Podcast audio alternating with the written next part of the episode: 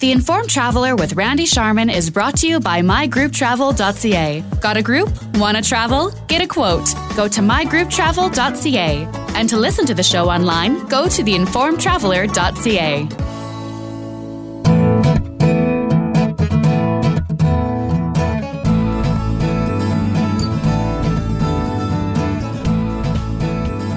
Welcome again to the Informed Traveler Radio Show. I'm Randy Sharman. This part of the show is brought to you by Park to Go Value Valet. No hassles, no delays. That's a promise. And as you heard at the beginning of the show, we were in Denver, Colorado last week attending the IPW Travel Conference, where the folks from Visit Denver showed some tremendous hospitality.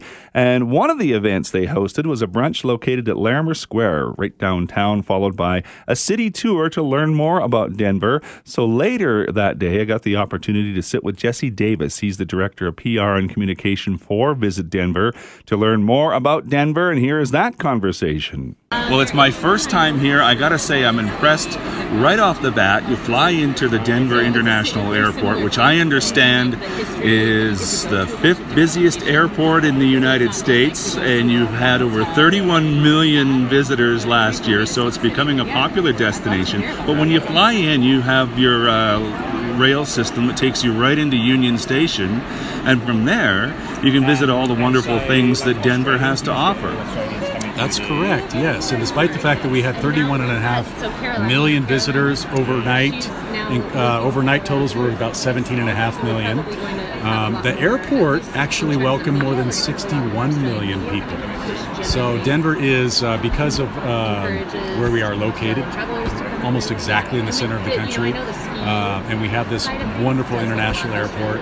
They get over 61 million passing through the airport, and we capture 31 and a half million of those. Um, and yes, we do have this fantastic new train that, in a mere 37 minutes, takes you 23 miles with about eight stops, and it leads you directly into our Denver Union Station, which which is our Beaux Arts. Um, historic Union Station from the late 1800s and has been restored within the last uh, five, six years and has also become this wonderful community gathering space with uh, James Beard Award winning chef restaurants, chef driven restaurants, fantastic bars, cocktails, um, wonderful retail spaces in there. So it serves all, you know, not just as a functioning um, communication uh, or excuse me, transportation hub for the city, but it's also become this really wonderful community hangout as well for locals. Yeah, well, that's the that's the the first impression you get when you when you go there. You go to Union Station, and suddenly you're in the heart of Denver. And from there, and I imagine that's where a lot of tourists uh, they can branch out to their hotels. They can either catch uh, alternate transportation uh, to you know spread out to the rest of the city, right? Yeah, that's correct. We have over 10,000 hotel rooms within walking distance of our convention center.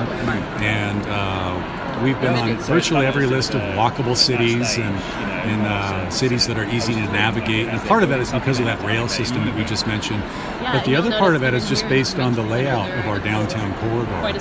And from Union Station, when you arrive, you can virtually walk to most of our main attractions and hotels in that primary downtown corridor. Um, but it's also the, the main focal point for a lot of our uh, hottest restaurants and our hottest cultural areas and our attractions. And uh, if you don't feel like walking, you can just hop on the free mall ride, which takes you up one mile through the primary corridor of the city.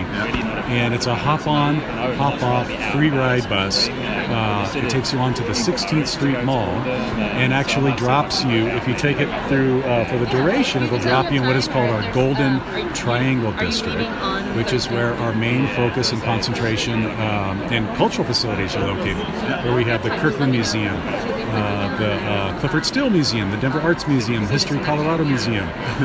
so uh, very walkable, very easy to get around and access all the cultural and tourism spots in town once you get here. Yeah, and not only is it walkable, but you can uh, cycle if you want. There's a bike path that I've noticed there, and then a lot of trails along. I'm trying to remember the name of the river, but you can help me there. That's the Platte River. You can actually kayak right through the middle of the city on the Platte River, and uh, probably the best example of uh, really the outdoor mindset. You know, primarily because of our proximity to the mountains, and um, another reason that we're usually up on those top lists of the fittest cities or the healthiest cities in the nation. Uh, but yeah, uh, very big biking culture here. We host the annual, uh, the largest cycling competition race in the United States is the Colorado Classic. It starts up in the Rocky Mountains and ends in Denver. Um, and on a rec- recreational level as well, we have over 850 miles of paved biking paths in the Denver metro area. So cycling is a huge part of the culture, not just from a professional and spectator standpoint, but, but also on the recreational level as well. Well, and I guess if you're doing all that cycling and walking, you must get thirsty. And beer comes to mind because craft beer is also very popular here in Denver, right? That is for sure, yeah. Uh, again, always making those top lists of, uh, of beer cities. We actually host the largest uh, beer festival in the United States annually. Uh, every September, October, we have Great American Beer Fest. It brings in about 3,000 different craft brews and about 50,000 beer connoisseurs from around the world. Uh, and then we also have uh, being the city that brews more beer than any other city in the United States, we also offer 100 craft breweries within our Denver metro area. It's a major part of the uh, the, uh, the tourism experience here. It's something that uh, we do like to talk about a lot because it also illustrates kind of the creativity of the, the city, the ingenuity, uh, and it bleeds into the culinary aspect of the city as well. Uh, and of course, sports is a big thing too. You've got just about every major sport you can think of if you're a sports fan, right? We do. We have seven professional sports teams, so virtually any sporting event uh, that you can dream up, uh, we'll have it here in Denver at some point. And if we don't have a professional sports team to represent your sport, odds are we're probably hosting a an international competition or uh, or friendly uh, game, if you will, at some point during the year. Yeah. Anything I've missed, an attraction that uh, a must-see attraction that uh, I maybe missed and, and should do? I would say the thing that we really haven't talked talked about yet that you should know is we are one of the hottest restaurant scenes in the country. So uh, Zagat, which is uh, you know one of the uh, the main authorities on uh, the culinary arts in the United States, uh, named uh, Denver over the last couple of years among the hottest restaurant cities in the country.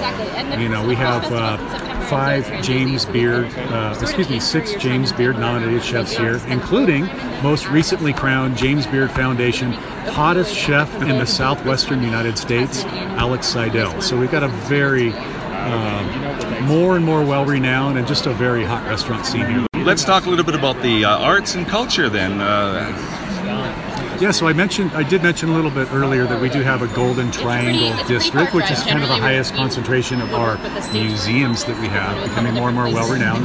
Several which are one of a kind museums in Denver. What I did mention is that we have one of the hottest street art scenes in the country as well. We have an annual festival called Crush uh, that brings in uh, artists, street artists from around the world and many of many of whom are actually from Denver, uh, and they get a virtual free for all in our River North uh, district, what we call our RiNo district. Yeah, so you can really walk through that RiNo district for for blocks, um, and you'd have a hard time walking for blocks without seeing some form of uh, public mural or public art in that district. So, uh, very hot on the art scene right now. And that's before we even begin to mention the outdoors and yeah. the mountains you know, and I mentioned that uh, you know there's a very healthy culture here in Denver, being healthiest city, fittest city on virtually every list that you look at. But we also are in close proximity to four national parks nice. in Denver, so a lot of people use Denver as a hub to access the national parks mm-hmm. and the Rocky Mountains. Um, we're made primarily a summer destination, but uh, obviously ski is a big thing here. We have 29 ski resorts within the state of Colorado, most of which are within driving distance, uh, short driving distance to Denver.